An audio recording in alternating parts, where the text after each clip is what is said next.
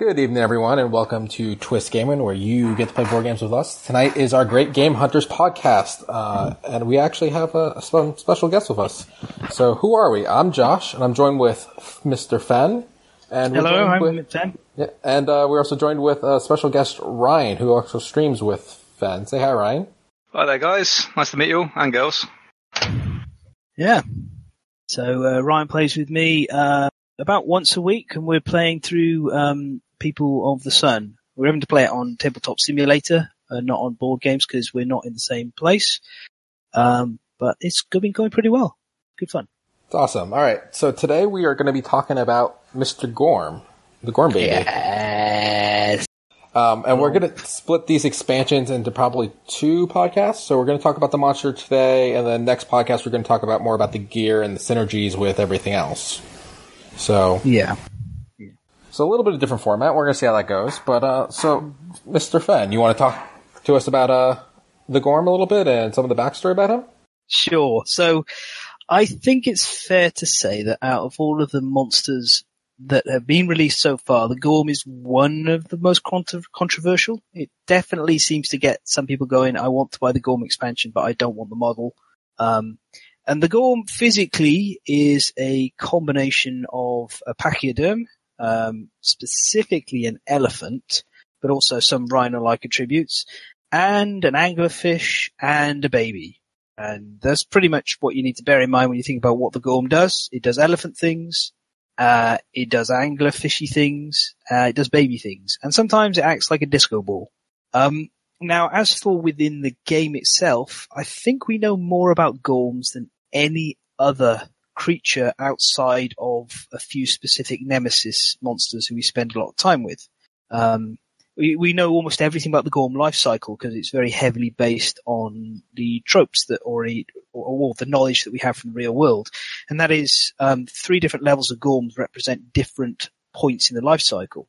So the level one Gorm, the little baby Gorm who turns up uh, yelling and screaming and bringing bad weather on everyone and making a horrible noise, um, is sort of the young adolescent Gorm, uh, essentially roaming the plains. They uh, appear to be herd animals, but of course we only ever have to fight one at a time because more than one Gorm would probably be very unpleasant. I suppose I could try that at some time. I do own two Gorms, but um, let's let's not bother about that right now. Then the level two Gorm is the adult Gorms, and this is when they are in the Gorm den, and that has certain effects itself. It is also when they're within heat and they're in the mating season, um, which is uh, signified by one of the uh, names of one of the cards that gives them a specific trait in that encounter, which is the muffed muffed um, card, and that's actually, although I'm butchering the pronunciation slightly, that's actually a thing from elephants. In the real world, that's what they do, and they spray in the air when they are in heat. So we know that the middle point of the life cycle of the Gorms is they retreat to these dens and these caves, and they breed and they make new babies. We even know that um, they have pretty traditional pregnancies. Uh, as you, we see from the picture in the Feti Grotto, we're showing a female Gorm, very pregnant with uh, a young baby Gorm. And then finally, we know that Gorms do exactly what elephants do, which is they go off to ancient boneyards because the level three Gorm, um, which is like an incredibly long tusked, old, old Gorm, um, is encountered in the Gorm yard far, far away. So essentially what I like about this expansion so much is we're given a monster at every point of its life cycle. We are told a whole load about it and there's even more you'll learn about the Gorm from its actions and the way it behaves and everything like that. Uh, and um, it's it's it's a very complete creature. It's more complete than most of the others we encounter. I think outside of the Sunstalker and the Dragon King, I think the Gorm is the one we know the most about, um, which is is great. And it's it's uh, it's more it's a more interesting creature than the White Lion for me. Um, the whole anatomy of it is very unusual. It's full of different kind of biles that do all sorts of stuff. Uh, yeah, so that's kind of it in a, in a nutshell. Effectively, it's an elephant. It has some lure-like abilities, um, and some psychic abilities of, of sort some kind. It's very prone to causing mental damage. And, um, yeah, uh, you know, baby elephant. So, that's more or less the Gorm in a nutshell. Out on the plains, roaming around. I'm looking at the uh, the final March picture. Yeah, I have that picture open right now. The guy inside the mouth. And what I'm noticing is the really creepy birds with the human faces. The really creepy. Sorry, what? Oh, they're probably the cancer pigeons. Oh, I think they. I think they are the cancer pigeons because they're mentioned as baby-faced birds. That might be. The, the, they they are really creepy looking. Yeah, they are. I hadn't seen them before. I'm always my eyes always drawn to the lantern, which obviously that's the survivors hung on there to allow the rest of the hunt party to follow. And then obviously he's inside the Gorm's mouth himself, trying to not get properly swallowed. Does the Gorm have earplugs? I Does the think Gorm have ears? It, they do, Gorm does have ears, yeah. Yeah, the Gorm's got a very baby-like face, at least the top half of it, apart from the lure is very ordinary looking. Yeah. This is what I'd wanted to bring up because I know um, when we've played, I've asked you this question before, and I was a bit disturbed by the fact. But just in case um, anyone listening hasn't, Fen, tell us what the actual lure is. Oh yeah, yeah. Uh, according to the the law, and I think it is listed on the actual card. Uh, it is a um, an adapted third testicle that has migrated up to the front. And when you look at the model sculpt, um, you will actually see that it does have kind of the attachment area of veins and the like. That if you know anything about human anatomy, and sadly I do, um, it looks like a testicle, except it glows and strobes and flashes. Which is the truly amazing thing that one day we might evolve to gain. Oh, you can always hope. I'm sorry, Josh. I'm going to be dragging down your conversation level. Oh no, it's fine. Uh, We, we do this to ourselves sometimes too. We we absolutely do, yeah, yeah. All right. Um, I think that's everything really with regards to lore. Unless there's anything, well, there's some more stuff we'll talk about as we go through the hunt and the the various different bits of the deck. But as normally, the character of these creatures tends to come through when we discuss the cards. Before we move on, do you mind if I um, ask a question? So, with regards to the KDM world, um, obviously we've got the pictures to go from, but I mean, elephants are normally sort of in arid locations, and I don't know about the actual environment of the world because you obviously wake up in the stone face cave. But I mean, is I mean, what, what's all we expecting? Uh, Is do the Gorm come from a sort of arid plain, and that's where we are located, just outside, or is that covered? it, what seems to be is they wander through the plain of faces, uh, which is, you know, with the stone faces, and it seems generally a lot of the pools around the place, um, not all of them, but they tend to be, rather than actual water, tend to be stuff vomited up or thrown up by monsters. If I remember correctly, there is not a lot of, um, of water in the, in the world that we know of. Perfect, thank you. Yeah, yeah. So, um, uh, uh, they, I don't think they migrate in from elsewhere. I think they want of stone faces. Most of these monsters we have are native to the plain of stone faces or the abyssal woods, and I think we're going to have some native to the inverted mountain. Well, we will have some native to the inverted mountain coming soon. So there is a few biomes and environments that you know, different things will appear in. Yeah, yeah. Apparently, there's the the rust oceans. Um, there is the golden plains, I think it is, where the golden entity lives, and there are um, quite a few others as well. So yeah, it's uh, it's definitely with, with plenty of different biomes, and we're gradually learning more and more about them. And I think the next wave will be exploring the inverted mountain and the abyssal woods. I mean, that's that's interesting to me because obviously it gives the potential. Obviously, the expansions on Kingdom Death are massive.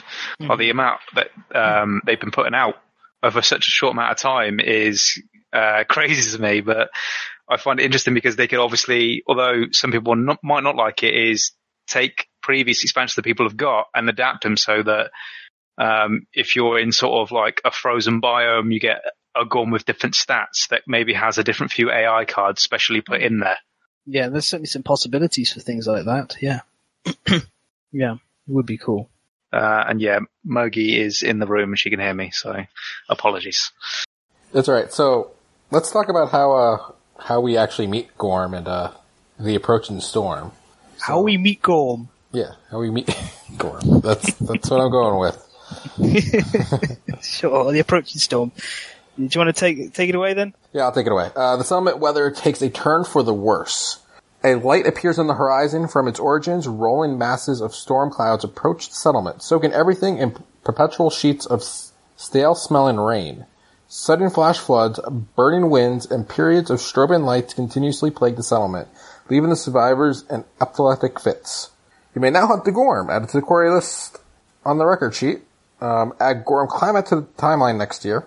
And uh, mm. then someone gets plus one insanity and braves the storm. So if someone braves the storm, on one and two, the nominee survivor braces themselves against the wind, struggling against the storm. A sudden bolt of glazing green lightning strikes them down. They gain the absent seizure disorder.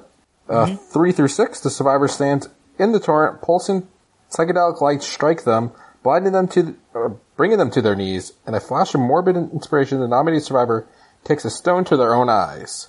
They suffer the blind severe head injury and gain plus one permanent speed.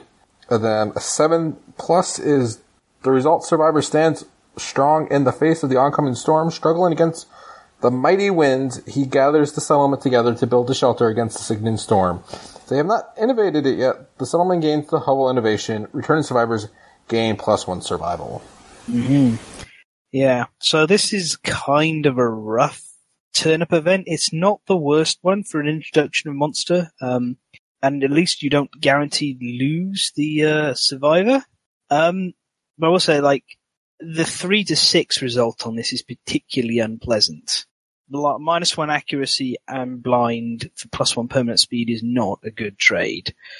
Um, and I think, I think we're probably all on the same page with that. Or at least Josh and I certainly am. Um, I mean, I'll yeah. do anything I can to roll as few dice as possible when attacking. How do you, uh, how do you feel about the seven plus for uh, seven plus hovel? Okay, so the seven plus depends on the campaign. In People of the Lantern, I think it's not very good because uh, it puts a lot of stuff in your deck um, that isn't that high value, uh, apart from Clan of Death. Um, in People of the Sun, it's sort of similar. Um, we got Hovel, I think. Well, we have, yeah, we, we either innovated it or we got Hovel. Um, from this. And, um, you know, again, it's put a lot of chaff in the deck. The deck's at like 10 cards and we're trying to get paint and it's just not happening. But in People of the Stars, this is amazing because People of the Stars, you just want to rush Bloodline and Empire. So it's big benefits for People of the Stars. So it, it varies. But on the whole, I put Hovel near the lower end of in. It can be good if you're lucky and you go Hovel Family Clan of Death very quickly, but that's sort of um, an outlier. So on the whole, um, I tend to pick a random Jeffer, which is the term we now use for a guy who deals with all the bad stuff and the timeline rolls, and get them to roll. And normally they end up blind with plus one speed. I can't remember absent seizures though. I think. Um, I think it's uh, when you throw yourself down, isn't it? I do have it. I believe it is uh, when you suffer a brain trauma, you get knocked down. Something like that? Yeah, I, I, have the full list right here with me. Uh, absent seizures. Uh, oh, don't have the Gorm ones in here. That's Mammoth These are in alphabetical order. Why do I not have it? Is it? It's not. A, no, it's not secret fight now, is it? No, it's a disorder. Oh, it's just. well done, me. Right, absent seizures disorder. Yes, of course. Yeah. Um, I was thinking of the the other fighting art that you can get. Uh, absent seizures. Uh, yep. First time you suffer brain trauma, you are instead knocked down and forget a fighting art. Yeah, that one's horrifically bad. Like, it being knocked down instead of getting a brain trauma would be fine, but losing a fighting art is horrible on anyone apart from the possessed guy.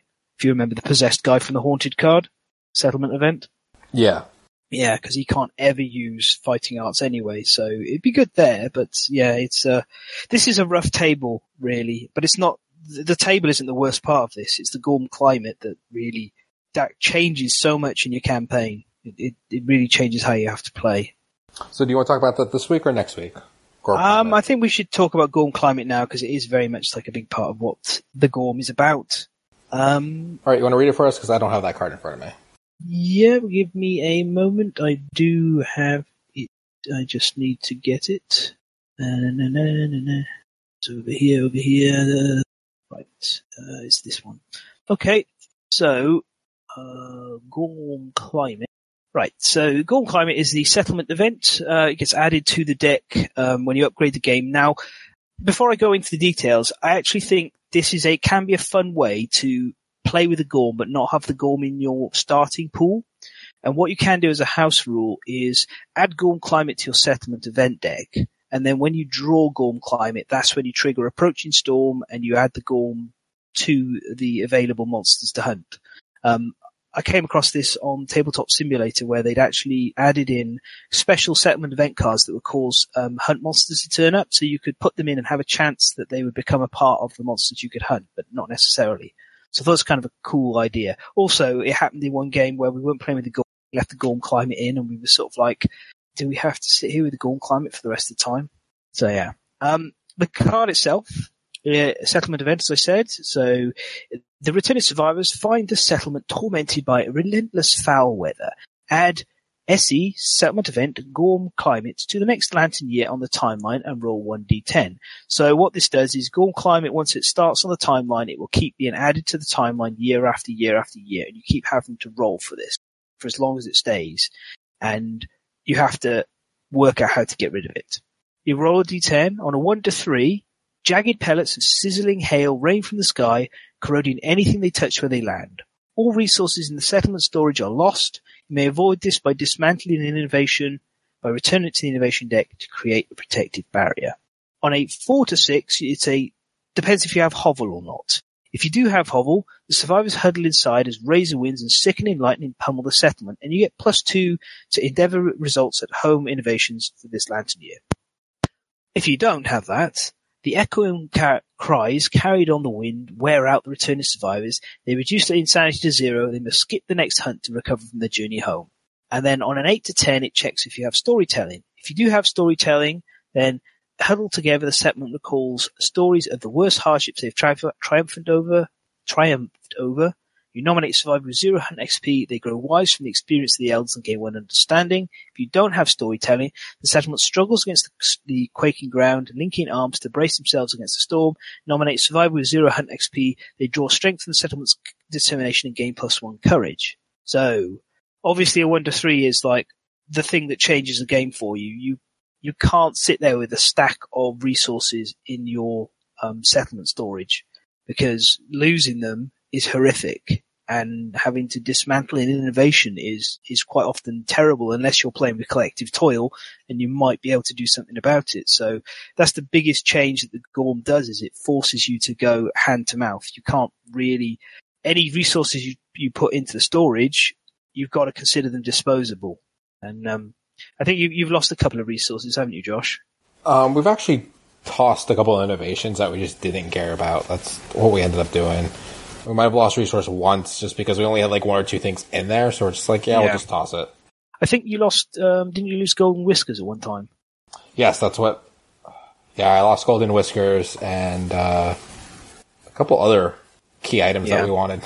Yeah, we, we're in our current campaign uh, on online on my um, on my Twitch. We're uh, we're struggling through. Well, we've been lucky. The Gorm climate's been pleasant so far. We've even had like double dip, double Gorm climate for a single year, um, and all we've been generating is lots of extra courage. But we have a lot of resources sat in the um, in the settlement storage because we keep drawing bones and not hide. So I'm just waiting for it all to get melted away. It is, uh, you know, yeah, it, it's definitely the worst part, but the top end of it, the um, eight to ten, is quite amazing. I mean, um, one of our survivors who has never left the settlement whatsoever, um, uh, Rupert, has something like six or seven courage now. I think it is. I mean, he does have a full name. He does. What is his full name? Do you remember? I remember. Yeah, it's uh, because essentially every campaign I've been informed since I started that you need a character to take one for the team. Uh, we started him off because he could do intimacy as well as Rupert the Sex Pest. And then as he gets better in the game, he upgrades. So eventually he'll become Rupert the Sex God where he can make population. Um, like it's no challenge and he can enjoy the Gorm climate unless we, we know of a way to get rid of it. I personally don't, but Fen being the, uh, the person he is, he obviously does. Um, so yeah, it's quite handy to have, as you said, we had a double dip where obviously we had two Gorm climates and although we didn't get anything bad, we, it's just kind of, it's a thing that's happening and it's taking time where something else good or potentially horrendous could happen. So yeah. Yeah, it's um, it's weird, and I, I find the middle section of this because if you don't have a hovel, and we didn't have a hovel the first time we encountered this, our whole hunt party had to sit out and cool their heels, and we ended up now we're kind of like a, we don't really have a proper hunt party. We kind of have a rotating cast of about eight people, and generally three of them are present at any one time, and then the other one's sort of a bit different. So it's sort of it's thrown everything slightly out of sync. Um, and but when you do have a hovel, the uh, plus two endeavor results for home innovations is just. Have you ever used that, Josh? Because I haven't. Nope, I've never had a ch- like. What is there besides bed? I don't know. God. yeah, that was it. Bed. Yeah. Uh, maybe there will be more sometime in the future, but most of them seem to be like static bonuses, like family and partnership and clan of death. You know, there's not many. And all it does is it it, it reduces your chances of gaining insanity, improves your chances of healing broken bones. Eh, you know, that's fine. But yeah. Um. So yeah, Gorm climate. The main thing about it, and I kind of almost wish it was like an optional element because I I like the Gorm. I like the way Gorm Climate works in this, um, but sometimes it is a bit kind of, it can be very brutal to suffer losing your, um, your resources multiple times, multiple years in a row. And also, uh, seeing as we are now into expansions, um, the Gorm is an essential part of the Green Knight expansion. It's one of the required expansions for the Green Knight expansion, which is about gathering tons of rare and hard to get resources and making the best gear in the game. So needless to say, Gorm climate is like a big issue and can, you can ruin your chances right from the start. I just finished writing up a whole guide on, um, on it all and got it up on Board Game Geek. Uh, Italia loaded it up for me. And, uh, it's just like, I think I may have underplayed how annoying, um, Gorm climate is under Green Knight circumstances. So, you know, it's, it's a big thing. I like it. I like that it changes the way you have to play. Sometimes it's a little fatiguing. Yeah. Okay. Gorm hunt? All right, let's go hunt a Gorm. No, all right. So one, it's got a, is it eight cards or seven? One, two, three. I have Seven hunt events. Seven hunt events. Yeah. Yeah. So, all right, let's get down the list. First up, we have Flatter Earth. The survivors lose their quarry's trail in a field of stone faces so badly crushed by the passing of Gorm herds that nothing remains but carpets of fine pebbles. Roll a d10. 1 through 3, uh, delayed, roll two random hunt events before continuing to the next hunt board space. 4 through 8, uh, distracted, move the Gorm one space away from the survivors on the hunt board. And a 9 plus, the survivors uh, relocate their quarry footprints and manage to recover one founding stone starting gear from the crushed up rubble. Yeah.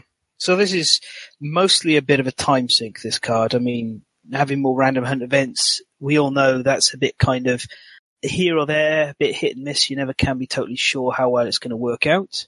Um, and then if it, you know, moves one further away, that's generally adding an extra basic hunt event to the track as well. Uh, I don't think the goal moves much apart from this though, so it's not a major concern. Getting founding stones is always good, um, unless you have a full grid. Well, I think the nice side of that um, chance to get a founding stone in any point, because at first I wasn't sure what the sort of attraction was to them, is obviously with a Gorm, every resource counts. Like you want to try and Mhm. gather as much as you can because the weapons you can make from it are quite game changing early on. Yeah. So if you're lucky enough to have got a lion's eye to make um, the circlet, then any extra founding stone you have, you can just try and see ahead for the hit location to see what you can get on the crit chance. And if you're lucky, you can plan it so that you chuck a founding stone to get what you want, or at least cripple Mm. it in such a way that it becomes trivial to fight. Yeah, yeah, of course, the Gorm has a bit of synergy with um, Founding Stones, and we will get to talk about that when we talk about the gear next episode. Um, yeah, it's you're absolutely right. So yeah, besides, you know, this just makes the hunt a little bit longer and possible Yeah. chance to roll some bad hunt events. Absolutely. What do you got next? Because I had Flat Earth first. I'll be interested to see if we got the same order. Uh, head splitting pain. We do. We put them in alphabetical order together. All right. Uh, approach and flash of light causes terrible convulsions. Move the Gorm one space closer to the survivors on the hunt board. If it moves into the survivor space, they are ambushed. Otherwise, each survivor rolls on the table and adds the number of their disorders to the result. Uh, so each one rolls one at a time. So uh, one through a three, your mind is overcome. Suffer a random brain trauma. Four through seven, the light strange influences influence sickens your mind and gain a random disorder. Uh, 8 through 10 is shield your eyes. You struggle to regain control, reduce your insanity to zero. And a 13 plus is a bolt of pain is followed by a sudden realization, gain the lure epilepsy fighting art. That's the one I was thinking about before with um, absent seizures. Yeah. Uh, there's something very interesting to note about this one, um, and have either of you spotted what it is? It's from the one to three result. Very unusual. Um, is it just flat out that you straight away go to a brain trauma? So, yeah, I mean, instant chance to kill. Um, Yeah. if you're very unlucky, and then essentially if you've got a team of four and you get very bad rolls without any lifetime rerolls, hunt over. Better Yeah. luck next time. Absolutely. This is one of the only cards that causes causes you to roll a brain trauma outside of the showdown phase. And interestingly enough, this is one of the only ways you can roll a 13 on the brain trauma table, which is the impossible result. Because if you happen to have otherworldly luck from the Flower Knight expansion, which is plus one to rolls in the settlement and hunt phases, and you have accepted darkness, you've got plus three on your roll. So if you roll a 10 on this result, you can get one of the rarest things in the game happen to you. So that's, I think, like one of the things worth noting. Like, and, and yeah, you're right. Early on, you can get head splitting pain. Each survivor could potentially one to three chance of getting the brain trauma and then a 20% chance of death. So the Gorm hunt can be very rough. As for the rest of it as well, you know, you can lose your insanity, which is bad if that happens early on because there are, is stuff that causes brain event damage that the Gorm does quite a bit. Um, and the lure epilepsy fighting art, which I have here, is once per showdown, you may spend your activation to give yourself a seizure. You suffer a random brain trauma and you are knocked down, which is, it's not the best fighting art, I'd say. Not great, really. A bit better when you have accepted darkness, so you don't like have a 20% chance of killing yourself with your activation, but, you know, So what's the idea behind using that? I, have no idea. It feels like one of those fighting arts that we tend to just cycle away. We, well, with Accept Darkness, you do get that plus two to the roll, so you could try and hit Frenzy, but when you have three disorders, if you do this and gain another disorder, you have a 10% chance of dying again. You go back to this sort of awkward position. So generally, people don't use it. The only thing I think of is if you want, don't want to make yourself a threat and you want to get knocked down. True, true. I think there are other um, things that let you knock yourself down and not be a threat that, that are better though, like the um, fecal salve, for example. You know, but yeah, it's. I, I guess the fighting deck needs to have some cards that aren't all amazing. You know, sometimes you get something that's a little bit either situational or tricky to use, and who knows in the future there might become some kind of play that is quite good with the lure epilepsy, but at the moment I don't think very much of it. And on the whole, this is just probably one of the worst cards to draw when you're hunting a gorm. Yeah, this is a pretty bad one. So next Yeah, up, rough. we have Itchy Palms. Ooh, The, not quite in the same order then. the survivors come across a field of huge boulders worn on all sides with deep, smooth grooves. If any survivor has three plus understanding, they realize the Gorms use these stones to scratch their enormous, delicate palms. Armed with these fresh tracks, they must hasten to their quarry, skipping the next hunt space. This moves the survivors into the monster space. They ambush the monster. Um, if no survivors have plus three understanding, you roll a random hunt of it. Yeah, pretty straightforward. This one it's a basic hunt event in the early part of the campaign, and then it gives you a a bit of uh, a chance to skip a hunt and get a bit faster forward. It's just you know it's fine. It's it's good. It's interesting ish, and it's um yeah, it's always welcome to draw this because at worst it's just another basic hunt event. The other thing, thing uh, I don't think there's many basic, not basic. There's many monster hunt cards that let you actually skip a space and give a chance to ambush. It's mostly random hunt events, which are a lot harder to trigger when it's just one of seven cards. Mind if I interject and just uh, what's what's the value rate for skipping random hunt events? 'Cause I know a lot can be bad, but there must be some that make you make it worth not skipping. I mean, an ambush is one turn setup, which obviously can give you an advantage in the start, but surely a random hunt event, the chances are in your favour to get something good. It's mixed, so um, it, it's more to the bad side than the good side. typically. Right. Um, the ambush is really, really nice, even if later, um, because it also lets you ignore setup rules for a lot of things. So you can start right next to the monster and just pound on him for the first round okay. and get everything you want. Where normally you have to set up within, you know, six spaces of the monster or whatever it is. So like ambush really lets you, like, I'm going to start in the monster's blind spot and just beat the hell out of him. And, and it lets you skip a couple cool things. So ambush is really nice. That's quite handy then. So I imagine later levels wise, if you're going up against, say, for example, a level three Gorm, that would be a lot more valued than, say, for example, a level one where you're just turning out to fight it. Yeah, yeah. When you go up to, if you get a free round of, of hitting it, that's, that's great. Oh, that's ideal then. All right, I'm going to move on to the next card while we're waiting for Fen to come back. No worries. I've got them set out in front of me. All right, so next up is Horizon of Bones. The darkness ahead is filled with steady flashes of green light, enormous piles of jagged bones, forbidding lines, forbiddingly lines the horizon in an unbroken line. Inhuman, mournful laughter echoes through the air. Any survivor has 5 plus hunt XP and 3 plus courage. You press forward, fearfully sneaking through the bone wall. All survivors gain plus 1 courage. If nobody has 5 plus hunt and 3 courage, you just roll a random hunt event. So again, this is one of those uh, higher level party kind of gets a benefit here. Otherwise, you roll a random hunt. Yeah, so it's it's more of a case of you could avoid a bad deal here, but I mean, at, at which point higher level, once you've maxed out your courage, it's kind of it's literally is just skip a hunt event.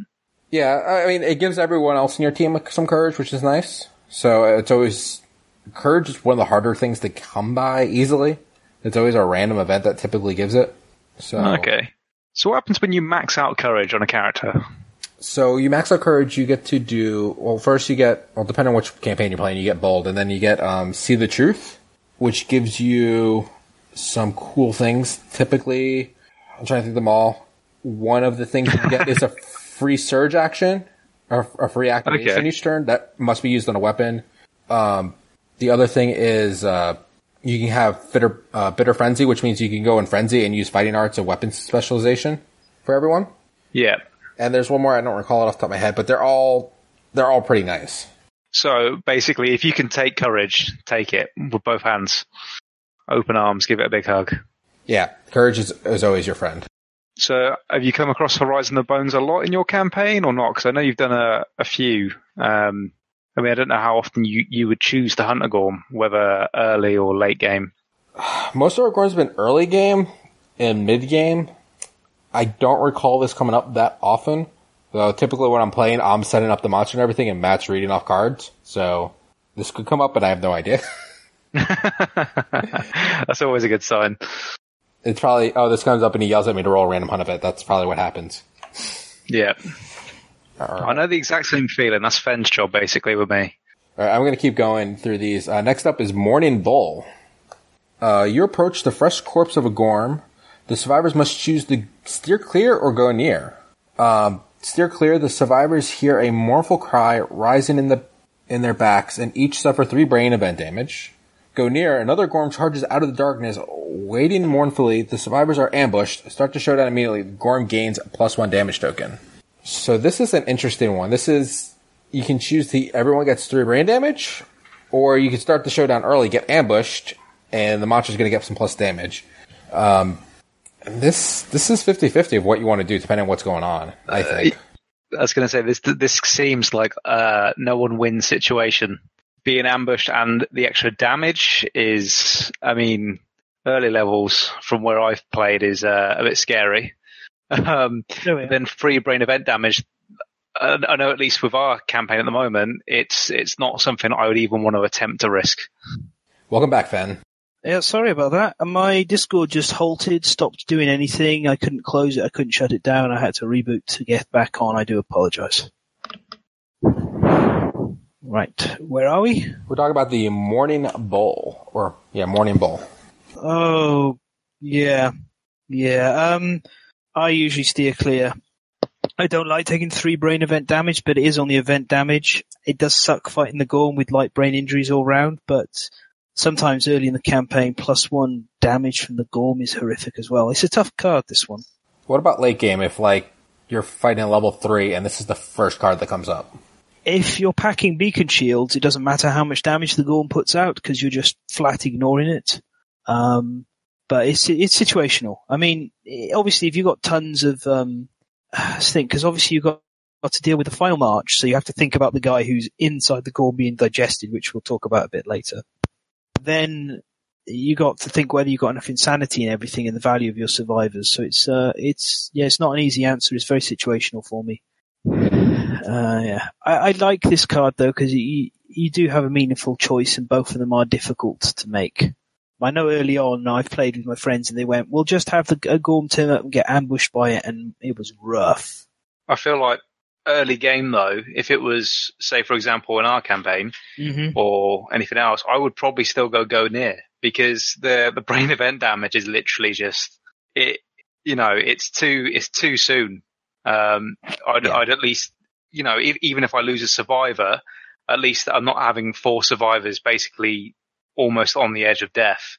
Whereas I could lose them all, but I have a, a bit of a fighting chance against that Gorm. But obviously, we've only done the Gorm what maybe once or twice, Yeah, so might be different once I see the uh, the, the baby hands and testicle a bit more. And that context is completely up to you guys. yeah. Um, I, I do, I do get your point, and that's why I think I like this card because it's not an immediate, simple answer. It is a bit of a discussion on what, uh, what's right or not necessarily. So yeah. I think in our current campaign we did uh, stay clear, uh, steer clear, and uh, we got our boxes checked. And then the very first card was his intimidate card, and he caused brain trauma on everyone. And then uh, Oh, we had bad. one or two people die from it because we didn't have uh, accept darkness yet. Yeah. Yeah, that's right. Uh, you've had a rough run on your current campaign, haven't you? Yeah, it's, it's been a little tough. Uh, well, you know, a weakness is anathema to strength, so just keep pushing forward. All right, Fen, can you get the next card up? I have uh, Maiden Fields here. Okay, mating fields. Right. So uh, this one I quite like. This one's an analog to the um, scratching grounds from the White Lion. Um, ahead, the ground is covered in mounds of foul-smelling, corrosive vomit, just like town after a Saturday night. Any survivors that choo- may ch- any of the survivors may choose to investigate. Each that does gains plus one courage and rolls on the table. On a one to three, um, you, wading through the sickening pools burns your legs and produces nothing, and you suffer one event damage to the legs location. Um, on a four to eight, you are dizzy and filled with regret. You suffer one brain event damage. And on a nine plus, a pool of sick contains a surprising treasure that gave one random Gorm resource. If no survivors investigate, you get a random hunt event. So, just like Scratching Grounds, I am always investigating this. Always. Any chance to get extra resources is worth the risk of damage to legs for me. Or brain damage. Like, I don't mind that this, that, that on a one to eight, there's negative stuff that happens on here. If I can get random Gorm resources, I will take them. Um, except later on in the campaign where, um, I'm pretty sure, feel confident I, I can crit most of the resources out of Gorm. The plus one courage is also really nice. So me and Yeah. Ryan were talking about how it's a little bit hard. Courage is one of the hardest things to get in the game, I think. It is difficult, yeah. Interestingly, it was turned out People of the Sun gives you buckets of courage, like it gets handed out a fair bit, which makes sense, um, cause it's a bit more themed differently, but yeah, it's courage, uh, yeah, courage in People of the Stars is very hard to come by, it's very hard in People of the Lantern as well, so I'll take whatever, yeah. It's a good card, and I'm always happy to see it. All right, and then we have the last one, Sportsman Kill. You want to get that one too? Fun. I love this one. We, yeah, we, we, when my Thursday group, we had this sportsman kill every time we went after a Gorm, which came a bit of a, a great little joke. So the survivors pass a finely armored man commanding a retinue of slaves who are busy butchering the remains of an enormous Gorm. The man proudly invites the survivors to marvel at his skill. You roll 1d10. Uh, on a 1 to 3, the man paints your face with a foul smelling bilious fluid. The event revealer starts the showdown with the priority target token. On a 4 to 7, the man warns you of the dangers just, beyond your vicinity. You may re-roll one random hunt event result during this hunt phase. And on an 8 plus, the man takes pity on you and whispers a secret. At the start of the showdown, the event revealer reveals the top card of the AI deck and chooses to replace it or put it on the bottom of the AI card deck. So, even the downside to this isn't necessarily a big downside because on the right character, having the priority target token is very useful. And even knowing which character is going to be targeted first can allow you to play slightly differently, set them up in a safer location, so on. Um, the reroll on a random hunt event is phenomenally good uh, to avoid anything apart from the harvester, which you can't reroll. And then the last one is kind of a bit more subtle, I think, because uh, I know the first few times we played, the guys were like, "Oh, this doesn't seem that great," and I got a background of playing CCGs professionally, and I was like, "Oh no, no, any deck, if you can look at the top card and go, either I'm going to draw that or put it on the bottom of the deck, it's actually very powerful." So this is a great result. It's a nice bit of flavour. It always gets a chuckle when somebody gets a load of fluid pasted across their face as well. So I like it. I just imagine the hunter from Jumanji. That that's that's who they mean. yeah, yeah. Oh, what's his name? Um, ah, the thrill of the hunt from from World of Warcraft. What's his name? From World of Warcraft. Yeah, the hunter. Oh, I. Uh, I mean, I should. I play the game. I should know, but I don't. yeah. Um, what I would say is, if if uh, if that is the case, does that make Josh the one and only? What year is it? Jumanji survivor that's been you know lasting all this time. Robin Williams. Uh, how many times have you looped, Josh?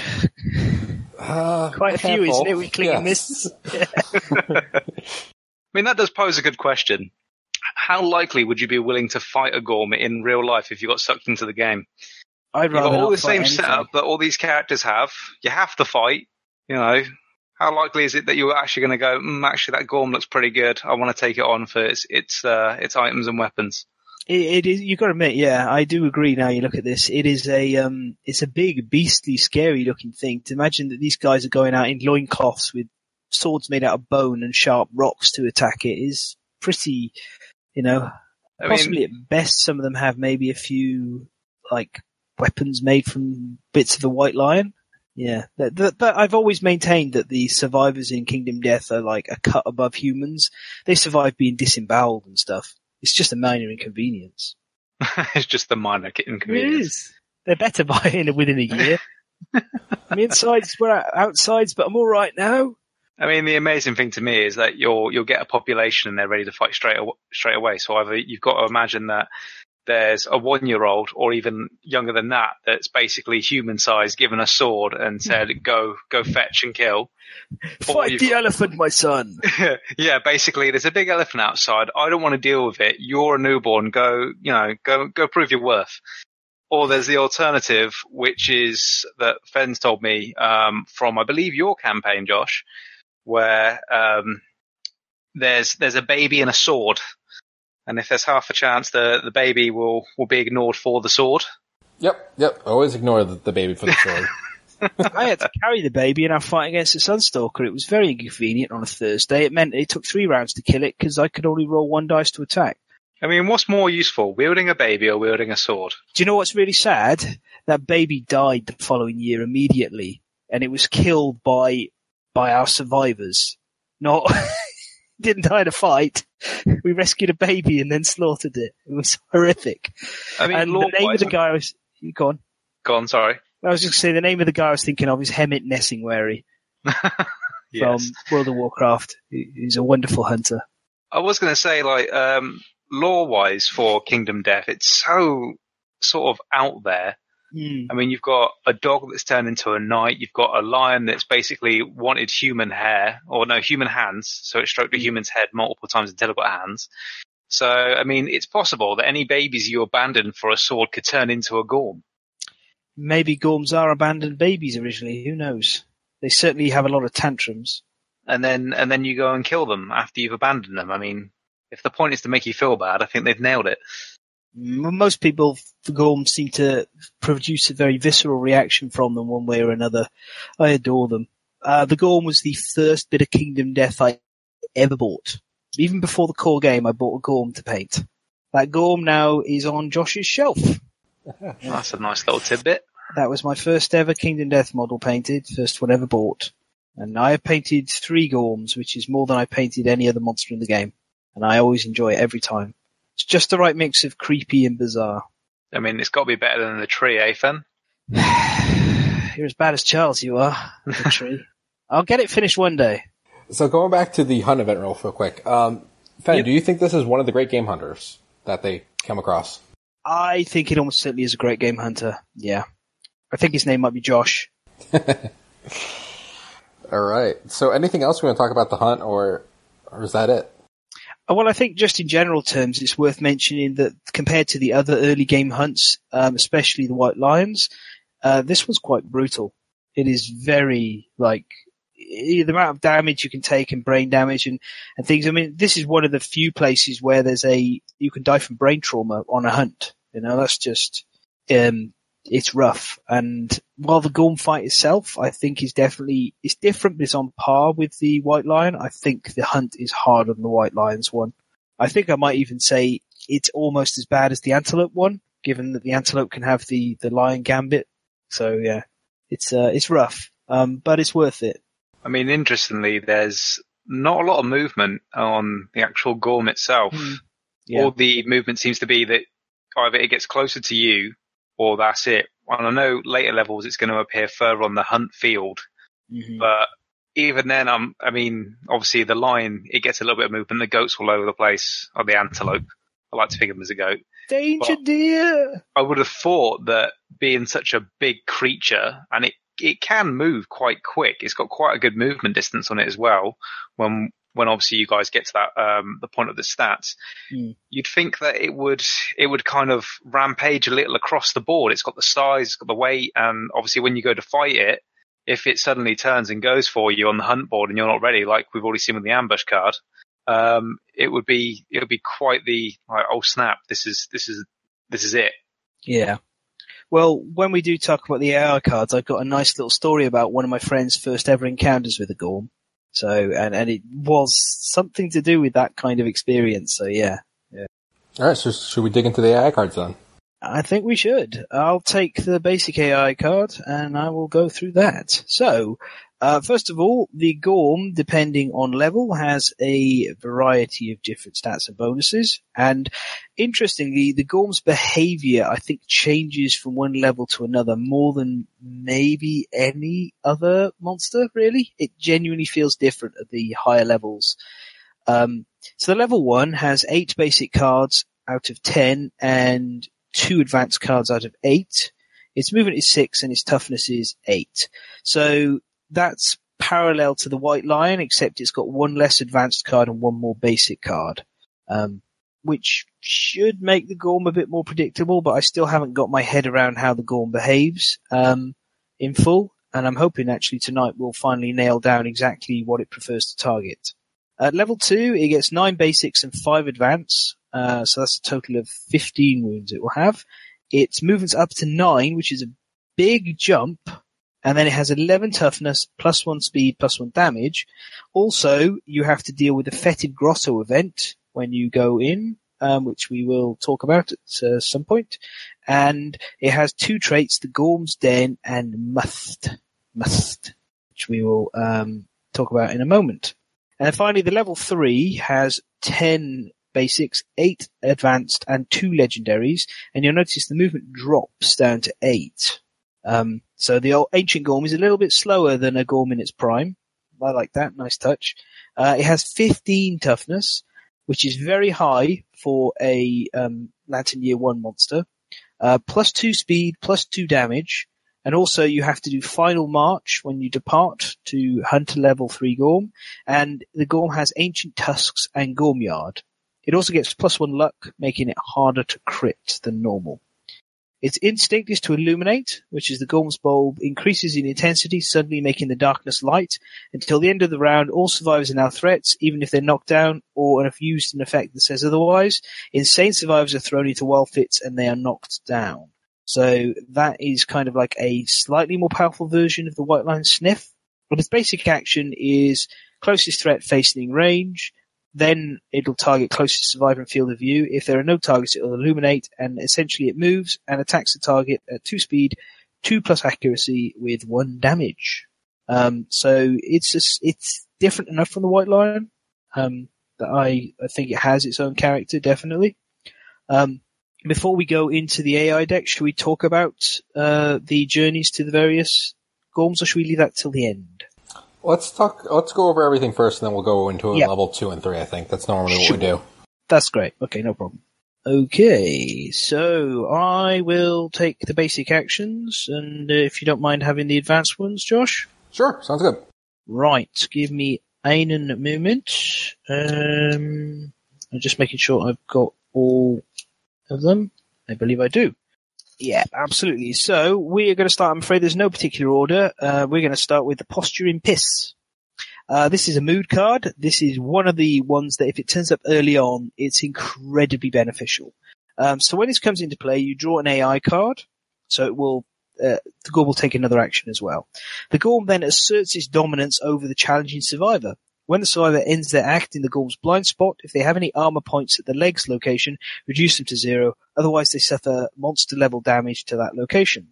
If the Gorm is defeated when this card is in play, if they've not innovated yet, this settlement gains the ammonia innovation. So this is just, it's interesting because it cuts you off from being able to attack the Gorm in the blind spot, but also the first time you get it, you get ammonia for free. And that is huge. You know, that can help you get to leather very quickly. And I, I'm always happy to see this card come up pretty early on. Um, you can attack the Gorm in the blind spot if you happen to start there or if you plan to dash out afterwards. Um, I've never yet seen anyone be willing to get peed on by the Gorm though. So, The other thing we're gonna, as we go through the cards, and notice that it's n- not best to attack Gorm in the blind spot. That's not really his, his Yeah. best spot. So this actually kind of helps No. you fight the Gorm. It does, it does, yeah. Um, we'll do the other mood now, which is Thunderfoot. Again, when you draw this, um, when this comes to play, you will draw another AI card, so it will do something else as well. Any survivor that ends their act in the Stomping Zone suffers knockback 5 and is knocked down. Now, the Stomping Zone is three spaces in all directions from the Gorm, including diagonals. So it's a big, big area, because the Gorm is a 3 by 3 monster anyhow, so this is a massive area. It's a nine by nine grid. That's 81 squares minus the nine that the Gorm itself takes up. Uh, when this gets wounded, when the monster is wounded, this gets discarded. So this is kind of like the number of um, uh, moods that the white lion has, where it will do something in an area effect that eventually gets discarded. Um, generally, this one's it's it's all right. This one, it's not that bad uh, or big of a problem. Do you ever have much interaction with Thunderfoot, Josh? Because I find generally gets knocked off very quickly. Yeah, it normally gets knocked off quick. It's like, all right, we'll take the bow guy, shoot with it, get rid of it, or we'll take someone that we know that's going to hit and just take it out. Uh, Yeah. It's never been like, oh, this is a challenge to get rid of. Yeah, absolutely, absolutely. Uh, right, so then we have Wallop, which effectively is the basic action for the Gorm.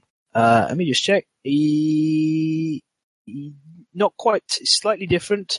Uh, it, its initial target is closest threat in field of view in range, and then if there isn't a target there, it will choose a random survivor in range, and then it will illuminate. Uh, straightforward, it'll move and attack at two speed, two plus accuracy, dealing one damage. And that's just a, a bit like the claw in the white lion. It's a very basic uh, attack. Unlike the aggravated bite, which is a slightly more advanced version of this card, uh, it will target closest threat facing range, then closest threat in field of view. Uh, this again, this is speed two, accuracy two plus, dealing one damage, but after damage, it will bleed one. Not so relevant at the lower levels, but um, at the higher levels, bleed can become an issue that you do need to manage when fighting a Gorm, especially against the um, level three Gorms. Right. Uh, then we have the body check. This is a random survivor in range. If there's no target, it will illuminate. It moves and attacks. Its speed one, accuracy two plus, one damage. And after damage, it will bash down a monster and then knock back seven. So this is kind of the Gorm throwing its weight in at people. Um, uh, these are, well, we're not commenting too much on these because these are fairly sort of straightforward, really. There's not a lot to say about these ones. Um, then there is Scratch, which I think always remains threatening. Scratch. Generally, you have to dodge this attack. Closest threat facing in range, or then closest threat in field of view, or if there's no target, it will illuminate. Uh, it is speed one, accuracy two plus, damage one, but before you even roll for damage, it will reduce all armor points at all rolled hit locations to zero. So this is always a threatening card. Um, it doesn't come up too often because there's only one copy of it, but, uh, have you ever been savaged by Scratch, Josh? Um, I think I've managed to either dodge it or, or ignore it for whatever reason. But yeah, this can be nasty, especially if you have someone that's a tank that has just high armor. It's just like, yeah, Yeah. your high armor doesn't matter anymore. Yeah, this is pretty frightening um, with the level three because obviously it's rolling three dice to attack with. That can be very nasty. But early game, if you have someone with no armor, then it doesn't matter. It doesn't. Yeah, yeah. It's it's just like not much at all at that point. Uh, right. Then we have the back slap, which is one of those fun little things. Um, it's a little bit of an event on the board when you play with this one. So you pick the closest threat facing in range. Then this next target is the closest threat in field of view. If it doesn't have any targets on those, it will illuminate. We then have a flow step before the move and attack target, and you have to turn the gorm so the target's in the monster's blind spot. They get um, it's a one speed, two plus accuracy attack with one damage that if it hits will cause knockback five, and then finally you turn the gorm to face the target. So effectively the gorm like winds up and just spins around with a, a really heavy slap, which I think is a nice little image. Um, and there is a minor benefit to the extra flow step before it turns back as well, but it's not that much to concern yourself with. Yeah, it's not much. Uh, the I just imagine him backslapping them with one of their little hands, not the big hand. Oh yeah, I think that would be amusing. Is it is it multiple slaps because it's not back five? Well, it could be, but speaking of multiple slaps, we do have the um, the more arm toss coming up next, which definitely is is that. I, I believe we had an encounter with this, didn't we? The when we fought the Gorm, one Uh, the first yeah, things I we mean- did. Most of the things I remember from fighting the Gorm was don't stay in the face, don't stay in the face, don't stay in the sta- don't blah, blah, basically Stay that. yeah, and then it was I could attack from behind. No, I'm not allowed to attack from behind. The butt, the butt is off limits. Can't attack the butt. Don't attack the butt. And then it was just basically okay. I can attack the sides. I think I'm okay until I realise that one of the hit location cards that you'll go over is it steps back two, and then it's got that range again for vomiting. Yeah, And suddenly it just became, how do I deal with something that just constantly keeps backing up? Mm. Back that ass up. Yeah, absolutely. Um, the arm toss targets a random threat in range, then a random survivor in range, and if there are no targets somehow, then it will illuminate. Flow step, then it will full move towards a target, starting with the target. It makes a separate attack against each survivor adjacent to the Gorm. And as I mentioned earlier, the Gorm has a three by three, so it's a nine square footprint, so it is quite a large area that could be attacked. Uh, each survivor will be attacked with two speed, accuracy two plus, one damage, and after damage, again, they get knocked back five. This one has jaw paralysis though, so if you've managed to inflict a jaw paralysis injury, the Gorm's limp more hands caress nearby faces. Nice little image. All survivors directly in front of the monster gain plus three insanity. So it kind of runs up and flops its more hands around and ineffectively and gives everyone a, a little facial massage. I mean, I Something like to think that. on that image that the Gorm is basically singing Celine Dion to people whilst it's stroking their faces. You know, really, really selling its love. To, it's it's there with them. Yeah. It only Uh. seems fitting with the plus three insanity. Just just watching this giant thing just caress your your face. It's weird that, that its paralysis makes the, the the arms friendly rather than they're not they're not paralyzed as such. They're they're they're just kind of yeah touching people inappropriately. I mean, maybe that says something about how the Gorm come to be, because I mean, it could be that those little arms could have been victims or something else, and that every time it, it kills one, it, it eats it. That's where it goes, and so they're just they're just hands controlled by it. And once you once you paralyze that jaw, it loses its control, and suddenly they just want to hug and hug and caress people's faces until they uh until they die, basically. Gonna love him and squeeze him and hug him and then call him George. I mean, I'll, I'll, I'll wait for that Bugs Bunny model to come in. yes. Yeah, well, well, I have got a bunny girl Twilight Knight. Do Easter. indeed. Yep, I've got to finish painting her. I just got a little thrown off because her legs are so incredibly long that when you straighten her up, she looks weird. When when you straighten her up in your mind, you can't straighten the model up. Anyway, um, right, so we've got two left to go. Next, we've got the strobe, which is the Gorm's only basic intimidate action. Uh, it turns to face the most survivors, then targets all survivors in the monsters facing. It intimidates all of them. Uh, you roll 1d10 for each target. On the result of a 3 plus, they suffer star brain damage, monster level brain damage, and a knockdown. And then the Gorm, after a flow step, will turn to face the opposite board edge. So this is where I made the reference of Gorms turning into disco balls, because this is pretty much how I imagine, like, you know, the Gorm is effectively spinning around, flashing and strobing, you know, and, uh, Operation Blade is playing in the background, or if you prefer Kernkraft 500, some kind of dance tune. If possible, From Darude Blade. Sandstorm. Oh yeah, Darude Sandstorm, fantastic. Or, you know, Sand Roll, if you prefer. Yep, Samroll.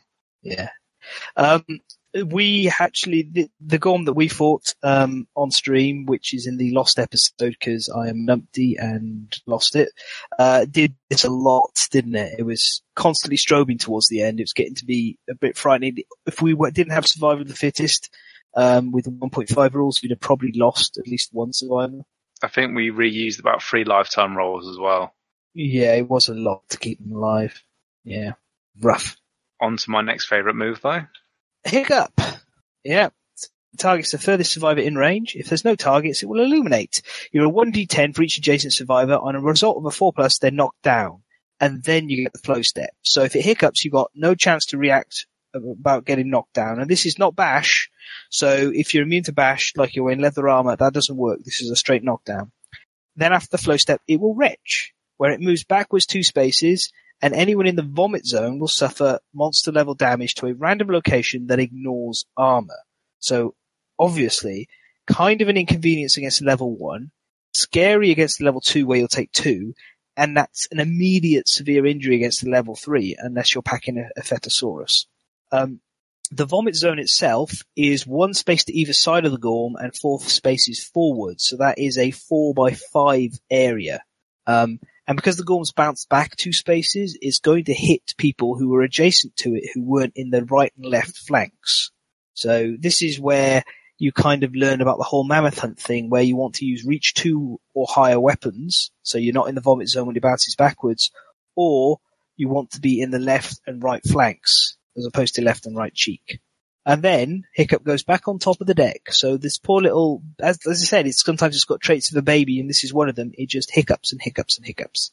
Um, you can take advantage of that sometimes because if you leave it hiccuping itself to the board edge, you can clear up all of the resources and then wait until it's in an advantageous position before tackling it and taking it on again. I think a, a key way to use this uh, card, if you can, if you can um, set up the AI deck to as you wish, is spear users because you can basically take the corner, um, try and keep this one on sort of Mhm. going, and then just keep chucking them down. So if obviously if you know you've got a spear, you can put one in front of this one, try and pop, and then try and just get rid of it so you can at least predict the next few moves and keep it going back. you actually gave me an idea as well. Um, with the rawhide headband, which will look at the top two cards and rearrange them, you can actually move the hiccup down a space and peel a card off. That's it, the- and then the bring it back hiccup. up so you can keep Yeah. staying at that corner Yeah, that- and I get through the AI. that. Yeah, that that if the combination, I, I don't know about a spear because spears tend to have two speed. You could do it with a rib blade because that's slow. And Well, I feel like the main point of the spear is that obviously, obviously you're in the corner, you're not in the um yeah, the rear that you could obviously get in and do it, but well, you can either do it way, from if you can do it from like the back third space, you Yes, should exactly. be all right with pulling this Yeah. maneuver because it's only going to Yeah. move back to, and you're going to be safe and within that spot. that's a really, really good way of safely killing a Gorm. Like, in fact, you could go two rawhide headbands, two slow weapons, and literally go move the hiccup down, chip the card off the top, move the hiccup down, kick, chip, chip the card off the top. And the only risk is if you fail to um, actually remove the card with a wound, then it's going to do something and then go back to hiccuping. Now, That- how viable is that in regards That's very, to very viable, yeah. level twos and threes though? Oh, level twos and threes. Um, well, first of all, they have to hiccup. They're less likely to because they've got so many more cards in the deck. But it's Yeah. you can still do it. You theoretically you can. This is nothing stopping you doing that. That's a really, really good idea. I'm, I'm glad you brought it up. I'd never thought of that. Another interesting thing you could do is you can let him hiccup and then surge during the activation to knock off an AI card under it. True. So you can do it that's that way too. cool. Two flow steps you can do before that happens. Yeah. Yeah, so I, this, I think Hiccup might be a, a, little blind spot in my repertoire that I wasn't thinking about. That's something that's quite exploitable with the Gorm. That's fantastic. Um, I think we're on to advanced. Yep. So I'm grabbing them now. So no order. Uh, first up we have is charge. Uh, closest threat facing in range, random survivor and field of view. No target eliminate. Move and attack target. This is at 4 speed for 2 plus accuracy, 2 damage. The after damage is suffer bash and knockback 5. Uh, then he full moves towards the closest target. There's a flow step there. And then if he's gimped, the monster is knocked down. This is nasty. This is nasty, yeah. It's interesting as well. Um, I mean, the, the gimp result is always good for being knocked down, but the way it moves around, it kind of smashes into someone, knocks them back, and then probably chases after them because they may well be the closest threat still after it knocks them back, but they might not be.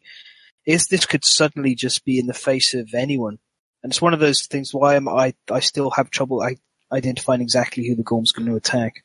Is there any way to counter this though? Is there, I mean, obviously the priority token, if you're willing, if you're able to get it, would negate charge or at least make it more predictable. But is there any way to, without the priority token, sort of focus that? Not really. No, you're just gonna. You, you, you know, if you know it's coming with the rawhide headband, you can choose who the target's going to be to make sure they've got lots of evasion.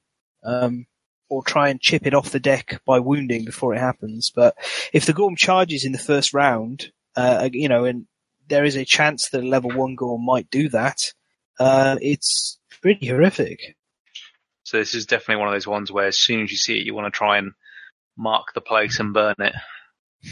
yeah, you know you've got to deal with the Gorm fast because it's serious. All right. So next up we have eat and run. So this is random threat facing in range, closest threat in field of view. Uh, no target illuminate. Uh, it's move and attack. Two speed, two plus accuracy, two damage. After damage, if the attack dealt damage more than once, full move the Gorm toward forward in a straight line and perform grab. Uh, grab is place the fiber knockdown in front of the monster. They suffer uh, monster level damage at random hit location. Yep. So the Gorm's one of the three, uh, off the top of my head, three monsters that grabs, because I know the Manhunter grabs and the White Lion's obviously well known for grabbing. So it's, uh, this is kind of nasty because of the two damage. And then of course the grab dealing more damage after that. I think the other big threat is the target and it's a random threat. You can't really True. choose. So. Yeah. Well, it's random threat facing, so if you have I mean, one I, person in the front facing, you're okay. I guess is this is where that sort of um, epilepsy card comes in. The lure epilepsy. You could probably, if if that person was in particular danger, you could throw that down, take the damage, mm. and avoid this You'd sort need of setup. To do it before it targets, but yes, you could. Yeah. Hmm. Yeah, it's pretty. This is a rough card, but like I think a lot of the advanced cards are pretty rough from the Gorm. Yeah. So next up, I have Flatten, uh, random survivor in blind spot. Uh, otherwise, closest survivor in field of view in range. No target illuminate. Mm-hmm. Uh, it's move and attack. Turn the Gorm so the target is in the monster's blind spot. It's uh, five speed, two plus accuracy, two damage. After damage, target suffers bash and knockback five. But then the Gorm knocks itself down. Yeah. So here's story time. Very briefly, um, I took the Kingdom Death to play with some of my friends. We only played it like a little bit casually, just to for them to experience it a bit, not a full campaign job. Um, Lantern Year Two, they decided they wanted to the fight to go. They wanted to have a go of it. Um, we set up and I let people do what they wanted to do. So um, one player, Steve, wanted to set up with the bow far away from anyone else. The Gorm flattened, chose him because he was uh, closest survivor in field of view, uh, and uh, charged at him, and that was the end of his survivor and the, it didn't matter the Gorm was knocked down; it was too far away from anyone else.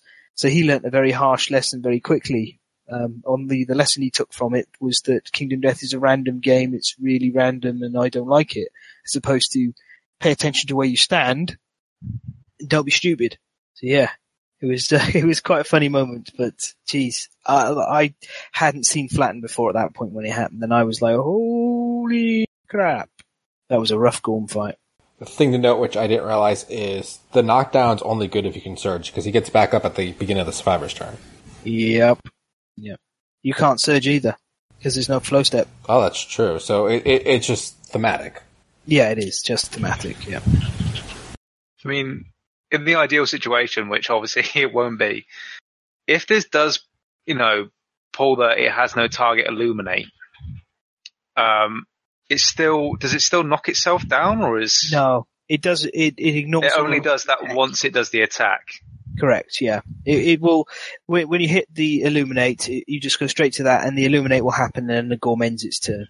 And is there any abilities or fighting arts that basically mean that you can't be knocked down? Uh, no, but when you get weapon mastery of Fist and Tooth, everyone in the settlement is able to stand themselves up at the start of the survivor's turn and the start of the monster turn. So being knocked down becomes quite trivial because you can get up when you want to. If you want to stay laying on the ground for the monster's turn, you can, um, or you can just be straight up on your feet. So it's one of the So- reasons people value Fist and Tooth so highly. Ideally, you'd want to have one person take the hit for the team and the others move in on a three plus hit. Well, you can't because the Gorm just gets back up, which is what we were just talking about. You need a, in order to target the Gorm during its turn, you need one of those arrowed flow steps that you see on the screen. Uh, okay. And there isn't one after it's knocked down, so then at the start of our turn, the monster will always stand up. So, in other words, the Gorm just thematically knocks itself over while flattening you and then gets back to its feet straight away and, you know, I mean, it seems fine. bizarre that they'd even put that in there if you can't take advantage of it. Mm. Well, there is stuff like with the strobe, with the spin. The, the Gorm does a few sort of like odd moves that are basically you get to play around with the toy. Is more or less the way to describe it. You know, the Gorm does a little spin when it strobes. When it back slaps, it slaps and then turns back, and it flattens, it knocks over. It is almost, it is almost baby-like the way you're playing with it, which I think might be an intentional design. It may be a choice. Okay, because that was that was just a bit obviously as as a new person playing, Yeah. I was a bit like, this doesn't seem right. But I'll Mm. ask anyway. No, no. Yeah, I'm glad you asked. All right, next up I have rampaging. Closest Okay. threat facing in range, move and attack, two speed, two plus accuracy, two damage. After damage, target suffers bash. Uh, and then there's a flow. It says full move towards the closest threat in range. Place this card back on top of the AI deck, and then perform a basic action. Yeah. This one's kind of rough because it's going to, if it, the maneuver goes off correctly, it's going to knock down its first target, then pick an, the nearest threat and attack that separately. And then it's going to keep doing that until you get rid of rampaging.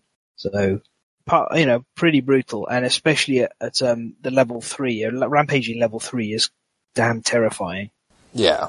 Yeah. So straightforward to understand though.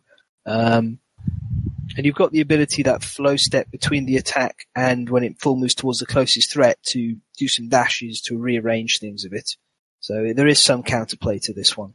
Yeah, but he's gonna full move twice. So True. it's, you're not running it. You're not outrunning it, sadly. You- you- I, yeah, I wasn't saying you can outrun it. I meant more like you can choose who the second target for the basic action is going to be. You've got an opportunity to encourage someone to their feet to take the hit, or um, or for two player, you know, one. Let's say the tank to dash closer than say your support guy or something. Yeah. All right. Next up is Head Thrash. This is a random knockdown survivor in range. This is the first one tar- actually targeting a knockdown survivor. Uh, Random survivor in range, no target illuminate. It's move and attack, two speed, two plus accuracy, two damage. Then after damage, target suffers bash, full move the monster away from the closest threat. And then uh, this has if you have a drop paralysis on him, the Gorm limps maw hands, caress nearby faces, and survivors directly in front of it. Gameplay. So it's just exactly like the other one. It is. He caresses things. It's like the equivalent of the lost hand for the white lion. It's got a, a few effects. Yeah. Well, it's not as useful. So this one's a little bit more interesting because he runs away from the closest threat. Yeah, yeah, But that means he could run into a different, because let's let's say all threats, it just says from the closest threat. yeah. So he can run into someone else. It's also interesting it chooses a random knockdown survivor, you know. Which He wants to go pick it up with his hands. Yeah, obviously. Could give it a caress, yeah. I mean, if it's baby like, it does. It, it would. It would sort of make sense, though, wouldn't it? It You does, it's- it does. Yeah. It's going on that basis of, oh, I'm uh Someone looks like they might go play with that toy that I don't want to even bother with, so I'm going to go make a fuss over it. Mhm. Yeah. You're right, yeah, there are some definitely some baby-like traits to the, the Gorm for us to see there. I find it interesting though that you've now got two cards that have the jaw paralysis thrown in. Yeah. um, because I know from what we've done so far, um, sort of even getting one of those um, sort of permanent injuries only ever really results in sort of one bonus. Whereas to have Mhm. two, I don't know if there's more, but two potential ones that could benefit you is is quite handy. I mean, that's Yeah. definitely a founding stone throw for it. hmm Definitely. Yeah, if you can crit that, it's very useful.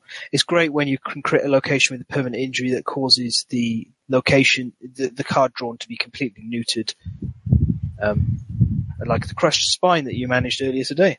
Yeah, that was uh, a bit hit and miss and lucky. It was a bit of a Hail Mary, that was. It's fantastic. Yeah. Um, okay, so we got Headbutt coming up, have we, Josh? Yep. So headbutt is a random threat in field of view and range. Uh, move and attack. Uh, one speed, two plus accuracy, one damage. After damage, perform retch. And retch is where he jumps back two spaces, and everyone in the vomit zone, which is a five by four in front of him, Yeah. uh, suffers uh, monster level damage to a random hit location that ignores armor. So this is something that higher levels you're going to see retch more. Yeah.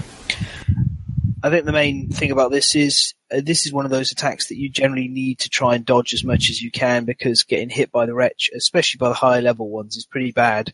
Uh, I, your tank definitely wants a beacon shield if you're fighting the level three because you do not want to get hit like um, once by this gorm or even twice and then have it bounce back and retch on you for a level three hit to a random location.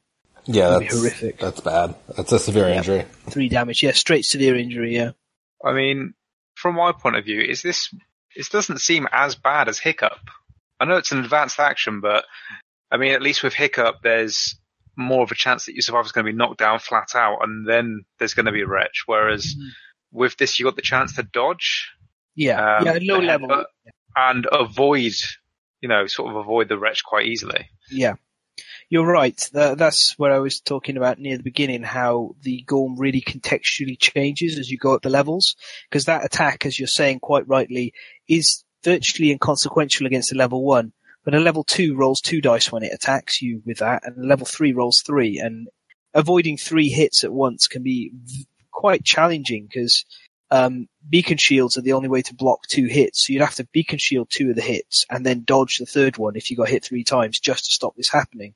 Um, so yeah, it's uh, it's definitely like I can see why you'd feel from the way you've seen the Gorm so far. I mean, that from this the early game, yeah, bad. it just Early game, yes, yeah, definitely. All right. So next up, we have rear up, which is a duration card. Ooh, very rare. When this card is drawn face down, the Gorm laboriously lifts its front legs and ends its turn. All survivors adjacent to the monster are knocked down. While this card is in play, the Gorm has plus five toughness tokens. When this card is drawn face up, the Gorm crashes down. All adjacent survivors suffer a random severe injury and gain the Megalophobia disorder. Yeah. So this is a nicely designed card. You know, it's like can be quite brutal. Megalophobia sucks. That is, you cannot depart to hunt any monster that has a larger base than two by two. So any of the hundred mil larger monsters, you're not allowed to go hunt them anymore while you have megalophobia. So that in itself is pretty bad. But random sphere injury on top of that, ugh. and it's quite hard to injure. You know, plus five toughness tokens is I could see it like a level one Gorm rearing up actually possibly being the end of a hunting party. Yeah, it, it could be bad if like everyone was adjacent to it when this poll was pulled, so Yeah. no one could counter anyone up, and then you just gonna crash on the whole team at the end Yeah, I But- think this is an argument for spears and bows again. or rawhide. Yeah, So you know this is coming. I, but once you once you know this is coming, this is a good way to game it. So true, very true. I'm quite surprised that they, they put in basically a team killer potentially. Because if not if you're if you're in a situation where you know you're setting up, there's only maybe one hit, two hits more, and then this pulls up because you've uh, maybe raw headband. You're a bit you're a bit stuffed, aren't you? But there's look like there's ways around it. But it's just that that nasty plus five toughness. Because I imagine that higher levels, um, with your campaign, especially Josh, you I don't think you'd have a problem, would you? Your strength your strength would sort of counter this to quite a degree, but it would just mean that there was a higher chance that it would it would sort of go a bit awry. this would probably just be us doing setup for next round. So we could do hit location checks and kind of bandage up and everything else, like any any support stuff. Like Yeah. Uh, maybe if someone was strong enough to to actually do a wound, do it. But otherwise, I would just leave it be. Yeah, And then last up for the A cards is his other Intimidate card. So this is all targets, uh, no threat, illuminate. Uh, illuminate all, t- all threats, sorry, not all targets. Illuminate all targets. Roll 1d10 for each target. On a result of a 3 plus, the target suffers level brain damage and a, and level brain to the head location. Full move the Gorm towards the furthest threat. Yeah. This is like a more dangerous version of Strobe, this is. That head damage. This, the head damage, yeah. No, the Gorm does like damage in the head. Yeah, sheesh. It's just rough, that is. Especially no, early game. It's intimidate. There's no dodging. that's an undodgeable head attack. In regards to the last section, though, um, if I'm learning this right, which I'm trying to, the the flow steps in between. Does that mean that you could try and move someone further afield with, say, like a dash to try and um, sort of force the Gorm to go to who you want to attack for that furthest threat? Maybe the person that's not suffered the most from that brain damage and head location damage. Certainly, yeah. You can you you can game it a bit to pull the Gorm into a, a specific position you're looking for. Yeah. Uh, I think this is where you can use that fighting art to knock yourself down so you don't get head damage. it would seem like that's probably the best time to use it. You'd need to do it before this happens again, though. You need to rawhide to know it's coming because it's already picked you as a target if you're a threat when it starts. That's true. Uh, yeah. And you need the setup of, like you said, Fen, um, the accept the darkness and what else because that random brain trauma risk as well. Mm. Yeah, brain damage. Yeah, so it can be a lot of brain damage. Um, I can see this cropping up on the level three would be, or even the level two could be horrific. For level two, if you don't have any head armor, it's a severe injury. Yeah, yeah. Would it be possible to go into say a level two Gorm without fully kitted armor? Is that is that a, a thing that happens later on, or not really recommended? Usually, uh, the like if you get good at the game, then you can like go in with one person who's not too well armored. But a level two Gorm is the equivalent more or less to a level one Phoenix. And the general rule with like fighting the Phoenix is don't go in unless you've got at least three full sets of armor, of which one of them is better than rawhide, so like leather and two rawhide, and have paint at the minimum. And it's the same here. You're going to want very similar. So yeah, I wouldn't be tackling level two Gorms too early on. But the other thing is, uh, sorry, uh, Gorm does a lot of head damage targeting with some stuff, and uh, yeah, you could have a really bad hunt where it just takes out your armor. There's also an extra thing that keeps you away from um, from tackling the Gorm too early, and we'll see that when we talk about the level two Gorm's um, traits. Just interest, just because um, I know, I mean, Josh might be able to fill in my knowledge on this and Fen as well, but um, I know that Vagabond armor has been mentioned before, which mm-hmm. is only a few pieces, but sort of it, the buffs outweigh the risks? Is that something uh, you've delved into, or? Vagabond armor covers all locations except the head. Um, it, so yeah, it's kind of like risky, especially against the Gorm to take Vagabond armor in because you're wearing less head armor than normal. Yeah, it's uh, Vagabond armor is effectively a alternate version of leather armor with yeah. more armor on the body in exchange for less armor on the head, but also you get a very powerful ability. We will be talking about Vagabond armor when we talk about the gear in the next session because Vagabond armor has a very strong synergy with one piece of the Gorm's gear. Okie dokie. Alright, ready to move on to the legendary cards? Yar. Alright, first up we have Ancient Bite. Uh, closest threat face in range, closest threat in field of view, no target eliminate. Uh, move fact, target, 3 speed, 2 plus accuracy, 7 damage. Uh, after damage, it's worth tar- noting. Sorry, go on. Go uh, on. After damage, the target suffers a bash and bleed three. The target dies from this attack so, before melting horror. Yeah, sorry, but I was uh, didn't mean to interrupt. I jumped in too early. Um, uh, it's worth noting that basically this is speed five, damage nine, because this only ever occurs on a level three Gorm. So this is like uh, the big boy. This is horrific. This I've never seen anyone killed by it. Um, so I've never triggered melting horror, and I have fought a few gorms, but uh, yeah. All right, so we'll go into melting horror and talk about yeah, that. Yeah, I got it. Shocked to be standing, the bitten survivor clutches their wounds in disbelief. Before the other's eyes, the survivor's look of relief disintegrates as the toxic microbes of the Gorm's ancient bite hungrily liquefy their flesh. All other survivors on the showdown board witness the atrocity. And there's a very a grim picture of a couple of survivors being melted away while some of the other survivors look on in shock and horror and one of them looks kind of perturbed, but not too badly as she's holding the guy's hand. Um, on a one to two, your mind is melted by the scene unfolding before you, unable to erase the after image of gore from your eyes. You slide away to a happy place. You're knocked down and gain the absent seizures disorder, which we talked about earlier. On a three to seven, lightheaded, gentle spinning sensation brings you to the ground. Heaving and drooling, you take this opportunity to steal your nerves. You gain three survival on the lure epilepsy fighting art. Um, on a four, five, six, or seven, if you've innovated pottery, the victorious survivors scrape the still bubbling remains and gain one ele- life elixir gear in the aftermath. So there's a small benefit there. And then finally, 8, 9 or 10, rooted. In a moment of realization, you see that this is the very essence of your existence. Helplessness and terror give way to a cold, solid feeling in the pit of your stomach. As you watch your friend disintegrate, the sensation runs down your legs, rooting you in place and dissipating your desperate desire to flee. You gain a permanent minus one movement and the immovable object fighting art, which is, uh, this is the only way to get that fighting art. There is no other way in the game. Um, so if you do another Gorm expansion, you might have looked at this and wondered how you get it. This is it. An immovable object is a secret fighting art. If you are standing on an unoccupied space, you stand firm in the face of any force. You cannot be knocked down and made nor knocked back. If you occupy the same space as a monster, impassable terrain tile, and another survivor, then you are knocked down and suffer knockback. So, like, it's a cool fighting art, but my goodness, it is very rare that you're ever going to see this and get this, and the price you pay to get it is massive. Um, does that make you ignore grab then? Um, I think you get put in the space, knocked, knocked down. Yeah. It doesn't knock you back, it moves you. It's not quite a knockback. I was wondering whether this would negate um, the duration card that come up.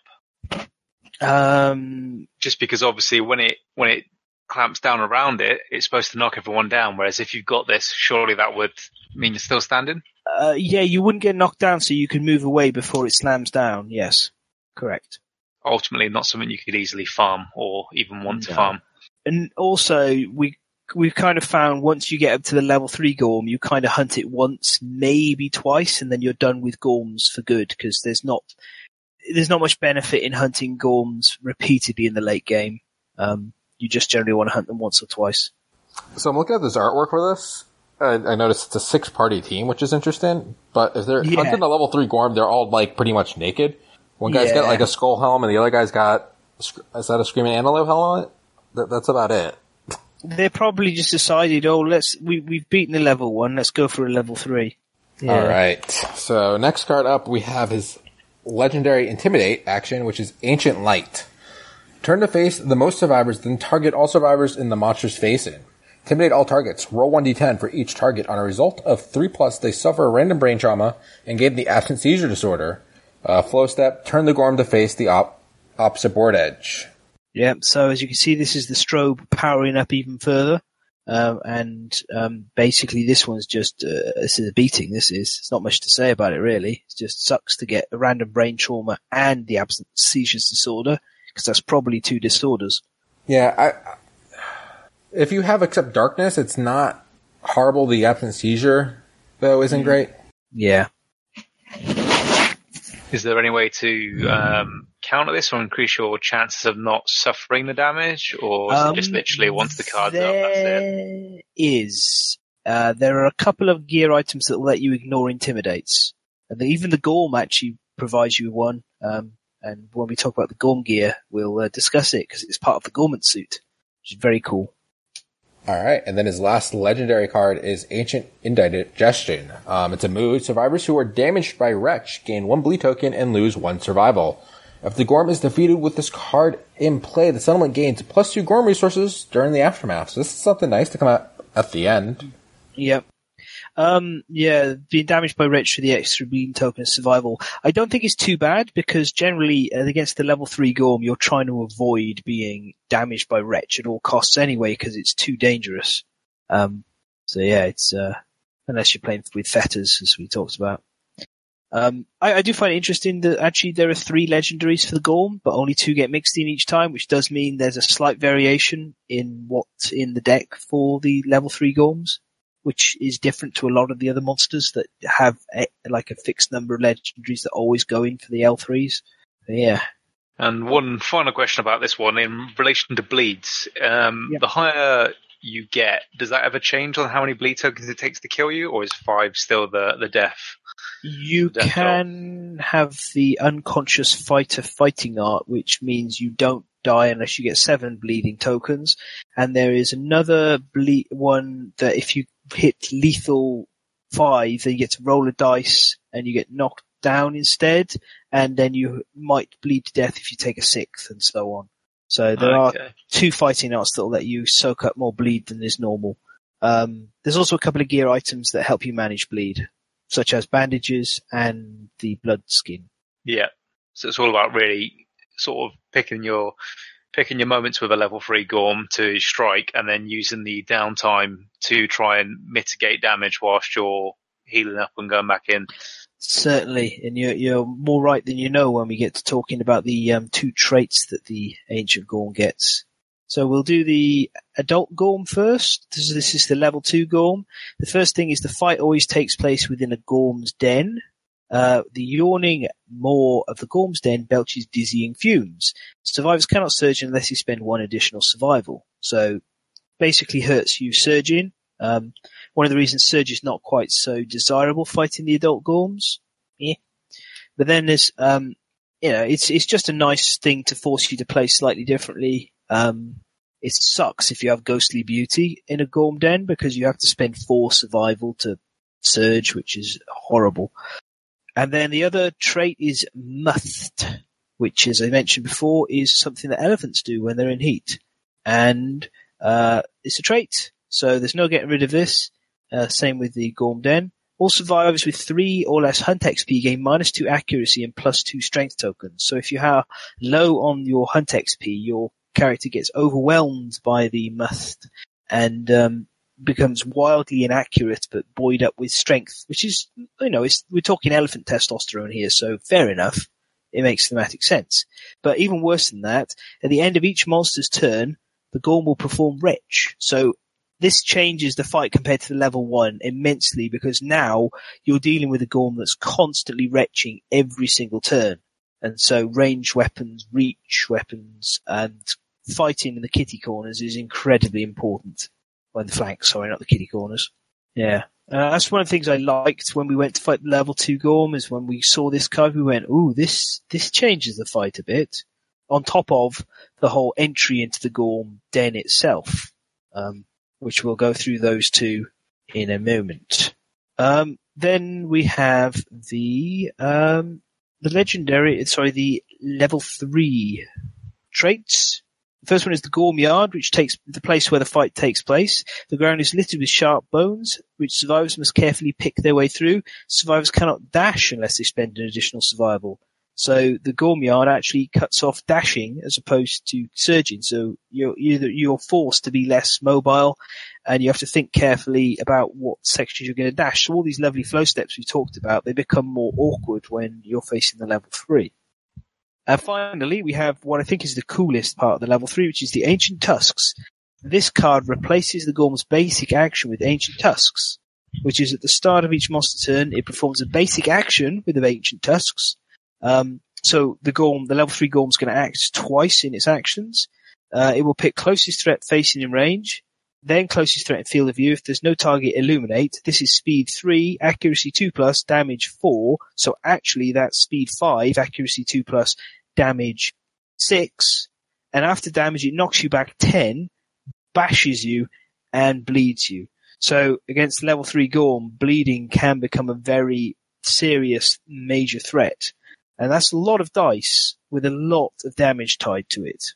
So evasion is hugely key against the level three Gorm. Yeah, the one thing I like between the level two and level three is that the traits actually switch up Yep. instead of just oh it gets a new trait, it actually changes. It is cool. It's very cool. I don't think any of the other monsters do that. Do, do any other ones do that? Um, some, well, the, the Dung Beetle Knight does. Spidicules does as well to a certain extent. Um, and the Sunstalker does.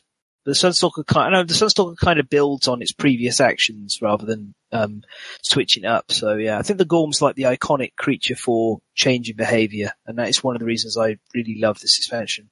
All right, do we want to go into the uh, the new story events for the levels? Yeah, certainly. Um, would you like to do the Fetid Grotto or the final march, Josh? And I'll do the other one. I'll do Fetid Grotto. Okay. So, approaching their quarry, the survivors are overcome by a sickening miaza. I said that wrong. Oh, yes. Ah. Yeah. When the survivors arrive at the showdown, each survivor approaches the cave, and then during the aftermath, all victorious survivors make a blind exit. So approach the cave. Each survivor rolls 1d10. The Gorm Den can be tracked by smell from a great distance. Your eyes water and your stomach twists in knots as you approach. Roll 1 through 3. The weak stomach prevails. You stop at the mouth of the Gorm's Den, doubled over in pain, roll d10. On a 1, you're hopeless sickened, sickened and crawl your way back to the settlement without arriving at the showdown. Ah, horrible. Uh, 2 through 7, increasing coffin, suffer the collapsed lung severe body injury. Um, 8 plus, you have, you heave until you reach nothing more than bile, suffer one event damage to the body location that ignores armor. Not too bad, but they're all pretty bad. And what's They're lungs? Off, do you know off the top of your head, Fen? Uh, I don't know off the top of my head, but if you give me a moment while you go through the next lot, I will pull up Collapsed Lung. Alright, so next up is a 4 through 7. The entrance to the Gorm's Den swims with putrid vapor. As the survivors consume, uh, consult among themselves in hushed, rap, rasping tones, you decide to combat the Mia- Miaza with a little in- ingenuity, putting your waist armor on your head. Add your current waist armor points to your head armor points, and reduce your waist armor points to zero, gain plus 2 insanity and plus 2 survival. So we're putting our pants on our face, on our head. Yeah. Um, Collapsed Lung is minus one movement token, gain a bleeding token. So not horrible, but And yeah, it's better than the other results, but yeah. Uh, then 8 plus is tear streaming and lungs burning. You stumble into the den, roll 1d10. Uh, on you roll 1, the tears obscure your vision, gain minus 1 accuracy token. 2 through 7, you fall to your knees, sinking into the muck. When you regain your footing, you find yourself clutching a clean, bleached bone, gain 1 monster bone basic resource. 8 plus, the fumes burn your brain, suffer the frenzy brain trauma. So, the 2 through 7's good. Frenzy is not so great. Yeah, Frenzy kind of sucks. Beginning of Monster Bone, uh, before the fight starts is fantastic to take him out of the deck. The, um, basic deck, yeah. Alright, and then the blind exit. Everyone rolls a d10. Sickened and exhausted, the survivors attempt to investigate the hazy Gorm Den. One through three, you stumble, lose, engage, gagging, ugh, Lost gagging. and gagging. Yeah, lost Yeah. in the caustic mix, It missed. I can't speak today. Caustic. Uh, the endeavoring effects of your surrounding take their toll, suffer minus one permanent strength. You emerge dragging one random basic resource in your spasmin fist. How do you feel about that, Fen? Um, I actually don't mind it too much. You can't do the Fetid Grotto repeatedly and take stuff like this, but strength is not the most important stat, and quite often you have more strength than you need in a character. It's not what I want from the result, but I can live with it. Alright, and at four through six, you find the jiggling, delicate mass of a newborn gorm helplessly laying in the oozing nest of debris. D- debris. If you have three plus courage, uh, you may slay the infant and gain one random gorm resource. If you do, the ghostly cry of the dying gorm shakes you to your core, gain the megalophobia disorder. If you do not slay the infant gorm, you stumble away from the nest, flailing wildly in the blinded mist, gain plus one understanding and the honorable disorder. So, Fan, do you kill the baby? Um, well, if you've got three, three plus courage, of course. You know? Absolutely. And then, then you've got an excuse for your survivor not having to come out to fight another Gorm. It, the picture of the baby Gorm in the stomach is adorable. It is, it is, yeah. It's got tiny little pointed tusks, right, and no ears. It is, yeah. Sure, I, I wouldn't have minded, we had that chance to get that baby Gorm model, but it didn't happen, you know, the Anna Poots with a baby Gorm, Yeah, Gorm would have been lovely. Maybe one day in the future. maybe one day in the future. Yeah. All right, uh, seven through eight. Uh, crawling on your hands and knees to avoid the burning mist. Pools of acid burn your limbs. Gain the acid palms ability and suffer minus one permanent movement. If you have the legendary long secret fighting art, you spend extra time exploring and emerge with an acid gland gorm resource. And for anyone that doesn't know, acid Which- palm is one d ten strength on your wound attempts with fist and tooth. Yeah. And the acid gland Gorm resources used to make the acid tooth daggers, which are very good. They're one of the few daggers I'm very fond of. It's a good result, this one. Yeah, and then if you get a 10, grasping in the dense thick mist, you struggle to breathe. You may spend 3 survival to gain the legendary long secret fighting art. Yeah, it's alright. Legendary lungs can be good, especially on grand weapon survivors and stuff. So I think it's perfectly fine. I like how this changes up when you go in and leave and it, it makes it a bit vent and experience the whole fight. It's not just, you know, in and in and out. It does make it feel a bit more like a, a an exploration of a cave. Yeah, it's got a lot of theme in this expansion. It is brutal though, and it can mess up the survivors you're sending in there quite a bit. Right. So we will. So this will be the last bit of this episode, yeah. The final march. That's all right. Yeah, sounds good. So uh, we have the final march, and then we will do the hit location deck next week and talk about resources and Gorm gear as well, and a few sort of expansion syner- synergies and stuff. Synergies. So the final march, which happens when you hunt the level three Gorm, the survivors lay a trap to discover the elusive final resting place of the ancient Gorm. You nominate a survivor to become the ancient Gorm's bait and be removed from the hunt. During the hunt phase, when the ancient Gorm's bait would be the hunt revealer, they are digested instead. Move survivors along the hunt board as normal.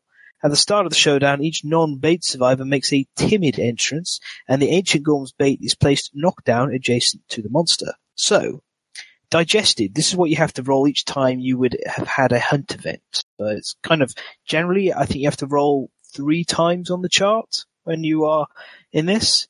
Um, Survivor runs wildly into the path of the lumbering ancient Gorm, wriggling its body like an ecstatic worm. The sinewy arms of the Gorm sagging more snatch them up. The rest of the survivors follow the bait's lantern light that shows through the ancient Gorm's distended, papery gut. On a one, on your roll, swimming in the caustic soup of the Gorm's gut, your armor levels at a random hit location are reduced to zero and you gain one bleeding token. Now that sounds kind of bad, but two to three is way worse. Bubbling acids of the Gorm's gut to destroy your gear. You have to choose one piece of gear in your gear grid and archive it. So don't go putting your um, survivor wearing like, you know, full lantern armor inside the Gorm. That would be a little unwise. Four, five, or six, heaving and choking on the sloshing fluids of the Gorm's stomach, you struggle to keep your head together. You lose two survival and gain a random disorder. Yeah, you know, could be worse.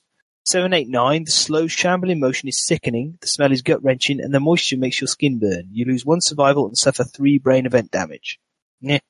And ten, the wondrous biome of the Gorm's insides wondrously affects your body. You may remove a permanent injury of your choice, which is fantastic. If you roll a 10, that's great. You know, maybe we should come up with a way of helping in the sick and elderly and disabled by throwing them all inside Gorms. Certainly that seems like the Kingdom Death way to do it. Then we got the timid entrance. So this is for all the rest who are not brave enough to ride inside a Gorm. Um, they roll a d10. On a one, despite picking your way through mountains of sharp bones and bubbling acid pools, you trip, causing a noisy avalanche of debris. You suffer the broken leg severe injury and gain the priority target token.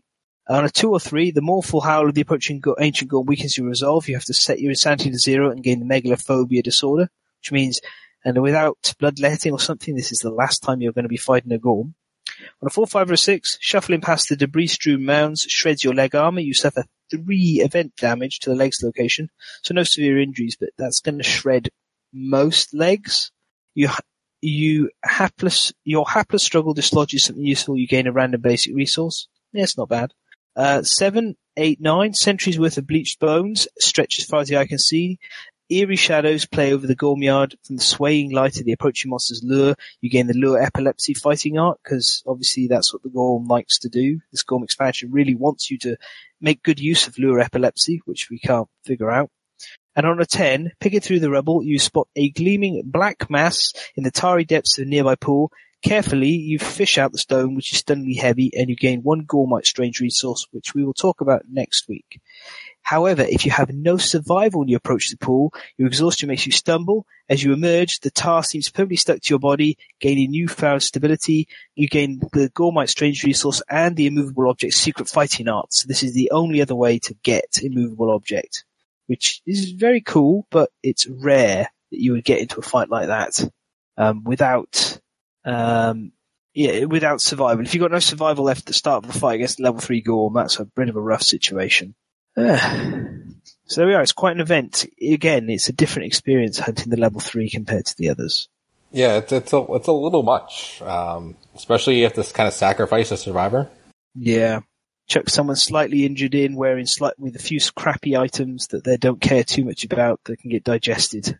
But they still have to kind of help during the fight, like because you don't Yeah. really want to do the fight with three people. No, obviously not. No. Luckily, the Gorm doesn't digest them completely. Yeah. So, does anyone have anything they'd like to sort of further add? I think we did a pretty good job going over the first part of the monsters. So next, next, not next week, next session—we'll be going to do hit locations, and then we're going to talk a little bit about the gear and the synergies and everything like that, right? Yeah, absolutely. Yeah. Talk about, about a bit about the grids, a bit about uh, expansion synergies, um, as the Gorm has quite a few, and we'll discuss the hit location deck and the resources. Yeah. Okay. All right. So thanks everyone for joining us. Yes, indeed. All right. So uh, that's the end of our Great Game Hunters. Uh, join us back in two weeks for our next part of uh, talking about the Gorm. Um, otherwise, uh, make sure to get a chance to follow us, see our other streams. Uh, this is Twist Gaming. And then also check out Fen streams. Uh, Fen, talk a little bit about what you have going on. Um, I miniature paint somewhere between once or twice a week, usually around 7 p.m. GMT. And then most Fridays, um, as long as Ryan's available, we play People of the Sun um, on stream. And we're currently approaching Lantern Year 7, and we're on a hot streak of Nobody's Dead Yet, which is uh, always good news. Quite the feat considering I'm a complete rookie, but You certainly have, yeah, you have an aptitude for it. Yeah. Uh, otherwise, you can catch all my stuff on uh, Instagram when I paint it, which is Instagram Fenzaunig, Z A U N I G, or Z if you're American, Z A U N I G. Uh, that's the same as my Twitch account, which has all of the links in it in the description below. Um, and I announce when I'm going to stream on Twitter forward slash fen underscore Zaunig. Um, and there are some links popping up in chat for those of you who are watching live. Do feel free to come along and hang out. Um, I, uh, I, I'm perfectly happy to talk about Kingdom Death stuff when I'm painting and answer any questions or anything like that. I, I do know a little bit, Just, just a little bit. a smidge, a little bit too much for my own good. All right, Ryan, do you have anything you want to pimp out a little bit? uh, not really, to be honest. I'm uh, I'm someone that's normally in, in behind the scenes, uh, bugging the hell out of Fen, and given half the chance, I'll, I'll pretend that I'm completely nice and innocent. Um, otherwise, it's just joining Fen for uh, People of the Sun, um, which is uh, quite an opener considering I haven't even done the core one yet, but it's all fun and games. Otherwise, just uh, keep enjoying, obviously, Twist Gaming and Fen Sound Extremes. Both are very enjoyable, both help kill time, and uh, you learn a fair bit too. Thanks. Obviously, the more professional one is Josh, but um, that's neither here nor there. If you want to know why I'm saying that, the current stream about Fen's system is uh, is a bit is a bit of the reason why. Yeah. All right, so thanks everyone for joining us and have a good night. Thank you, Raj. Bye. Bye.